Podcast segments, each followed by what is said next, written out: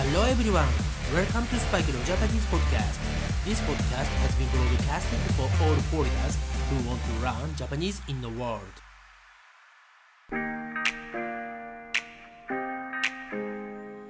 世界中の皆さん、こんばんは、こんにちは、おはようございます。そしてお帰りなさい。スパイクレオジャパニーズポッドキャストへようこそ。今回のエピソード190エピソード190もですね、スパイクレオ Japanese Podcast Light ではなく、スパイクレオ Japanese Podcast をやっていきたいと思います。今日はですね、本当に寒かったです。もうね、外の気温と部屋の気温が違いすぎて、私ね、声がね、少しおかしくなっています。えー、風邪はひいていないと思うのですが、うん、あの、I'm losing my voice 声が枯れています。はい、えー、少しね、聞きにくいところがあるかもしれませんが、そこは優しく許してください。Please forgive me. はい、えー、そして今回ですね、何をレッスンするかというとですね、えー、皆さんからのですね、質問や、あとね、あの、よくツイッターとかで、えー、外国人の日本語を勉強している人たちが、よく、これってどうやって使うんですかって質問している、そんなトピックになります。はい、それは何かというとですね、一人称です。まずは一人称。はい。えー、私とかね、えー、私とか、そういうものをどのように使うのかとか、男の人が使うのかとか、女の人が使うのか、ね、えー、そういうのが結構難しい、ね、えー、 difficult で confuse してしまっているようなので、まずはですね、最初の方は簡単に説明をして、そしてその後にですね、この一人称の歴史、ね、ヒストリーについても少しお話ししたいと思います。まず、簡単に分けると、男性、男の人が使う一人称は、まあ、あの、よくね、使うものだけですが、4つあります。それは、私、私、僕、俺。はい、えー、この4つが一番多く使われています。そして、一番丁寧なものが私ですね。私。そして、その次が私もよく使っています。この私ですね。その次が僕。はい。この僕というのは、イメージ的には小さな子や、まあ、学生ですね。はい。がよく使うイメージです。はい。そして、その次の俺。俺ですね。この俺というのは、小学生ぐらいかな。エレメンタリースクールぐらいから大人までね、えー、よく使われますが、よくね、あの外国人の方が、この俺というのを使っているのを耳にしますが、あまり良くないですね。はい。あの、この俺というのは、あまり外国人の方は使わない方がいいと思います。ベストはですね、私だと思います。私だとちょっとね、ポライトすぎるし、僕というと少しね、子供っぽいイメージがあるので、できれば私というのを使った方がいいと思います。はい、そして次は女性。女の人ですね。フィメールです。が使う一人称は3つですね。ただ、よく使われるのは、やはり私、私と私ですね。あとですね、関西ね、えー、関西の方でよく使われているもので、今ではね、えー、日本中で使われている言葉が、うちです。うち。これはですね、アクセントを間違えて、うちというと、ハウスになってしまうので気をつけてください。使い方は、私ねというのを、うちねというようなイントネーションで使われます。そしてあとはですね、これは男の子も女の子も同じなのですが、自分の名前を入れて話すこと。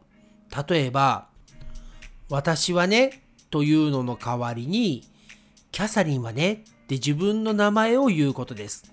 えこれはですね、かなり小さな時、ね、あの、キンダガーデンとかね、ああいうところに行っているくらいの子供なら OK ですが、意外と親に直されます。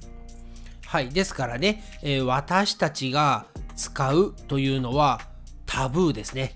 はい。やめた方がいいです。そして、あとはですね、両方ノージェンダーで使えるもの。それがですね、自分、自分と、あとはね、ビジネスのシーンでは、当方、当方というのも使えます。はい、え結構ね、たくさんあるように思えますが、使えるものは少ないので、自分に一番合ったね、一人称を選ぶといいと思います。ちょっとね、 confuse するといけないので、一度まとめます。男性、男の人、メールが使う一人称は4つ。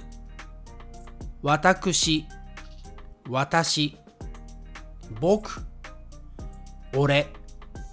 外国人の方へのおすすめは私。そして女性、女の人、フィメールが使う一人称。大きく分けて3つです。私、私、うち。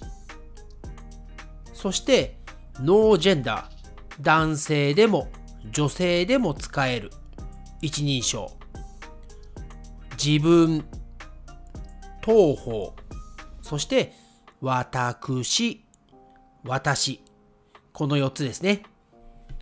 はい。えー、まあ、ただ、たまに女性の方でも、僕とか、俺という一人称を使う方も見えます。えー、これはね、分かって使っていれば私は OK だと思います。ね、今はもうジェンダーレスの時代ですからね。あとですね、皆さん日本語で聞いたことあると思いますが、萌えってありますよね。萌え。はい。えー、よくね、あの、ギーク、ね、オタクの方々が使っていますが、意外とね、女の子が、僕ね、とか言うと燃えるという人もいますね。はい。そして次ですが、他の人、ね、えー、他人ですが、その人たちを呼ぶ時の呼び方、やりたいと思います。えー、これはですね、いろいろありますが、あの方、あの人、あいつ、あの野郎、あのクソ野郎。はい。え最後の方はかなりね、えー、まあ、使わない方がいいものばかりを並べましたが、あの方とか、あの人というのが一番いいと思います。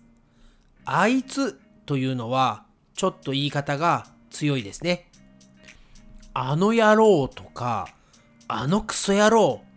はい。そこまで言ってしまうと、かなり憎しみを感じます。ヘイトレットですね。はい。ですから、絶対にとは言いませんが、使わないようにした方がいいと思います。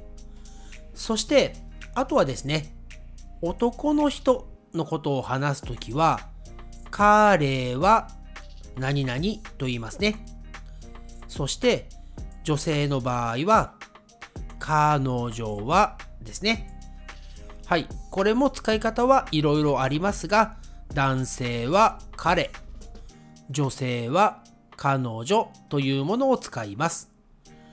そして最後にですね、そして最後にこの一人称の歴史、ヒストリーについてなのですが、これね、調べていてすごく面白かったです。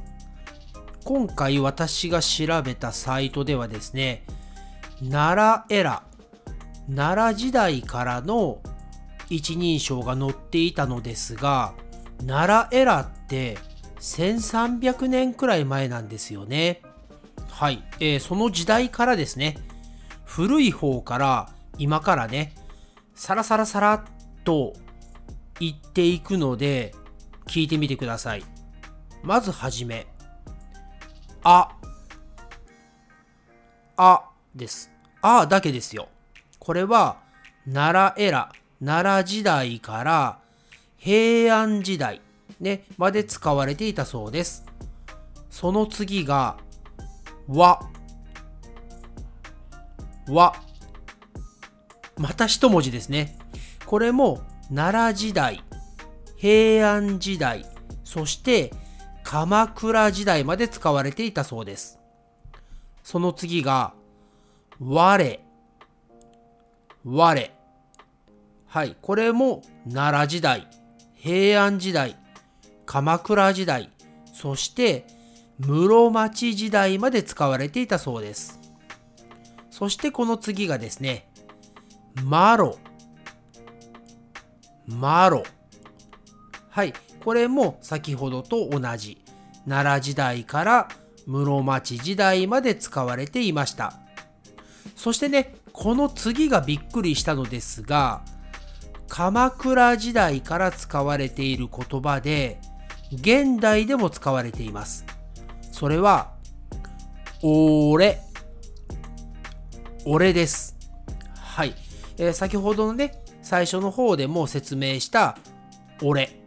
男の人が今ね、使っている一人称ですね。すごい歴史のある言葉なんですよね。俺。はい。そしてその次が、それがし。それがし。これは鎌倉時代、室町時代、そして江戸時代江戸エラですね、まで使われていました。次が、わらわ。わらわ。これも鎌倉時代から江戸時代まで。その次ですね、拙者。拙者。これは室町時代から江戸時代。えー、この拙者というのはね、よくあの侍とかがね、出てくる映画とか、まあ、アニメがあればアニメで使われていますね。拙者はスパイクレオでござるとかね、そんな使い方がされます。その次が、手前。手前。これは室町時代から明治、大正、昭和エラまで使われていました。この手前から生まれた言葉がわかんないですよ。私の勝手な予想ですが、てめえではないでしょうか。えただこのてめえというのは、相手に対して使う言葉なので、本当に手前から来たかどうかは分かりませんが、気になる方はグーグリングしてください。はい、そして次ですね。来ました。私、私です。この言葉は室町時代、江戸時代、そして明治、大正、昭和、そして今でも使われています。もうね、一番メジャーなやつですよね。その後が、和紙。和紙です。えー、この和紙というのは、なぜか明治、大正、昭和までで終わっていて今は使われていないということになっていますが、おじいさんとかおばあさんがね、よく使います。今でもこのわしという一人称は生きています。still alive です。はい。そして次ですね。おいら。おいら。はい。これは江戸時代からですね。明治、大正、昭和までですね。今は使われていないということになっています。えそうですね。確かに、わしというのは聞きますが、おいらというのは、えコメディアンで映画監督をしている北野武さんですね。ビートたけしさんがよく使っていますが、それ以外で聞くことはあまりないですね。はい。そしてその次が、私です。私。意外と新しい言葉なんですよね。江戸時代から今でも使われています。そしてこの次があたくし。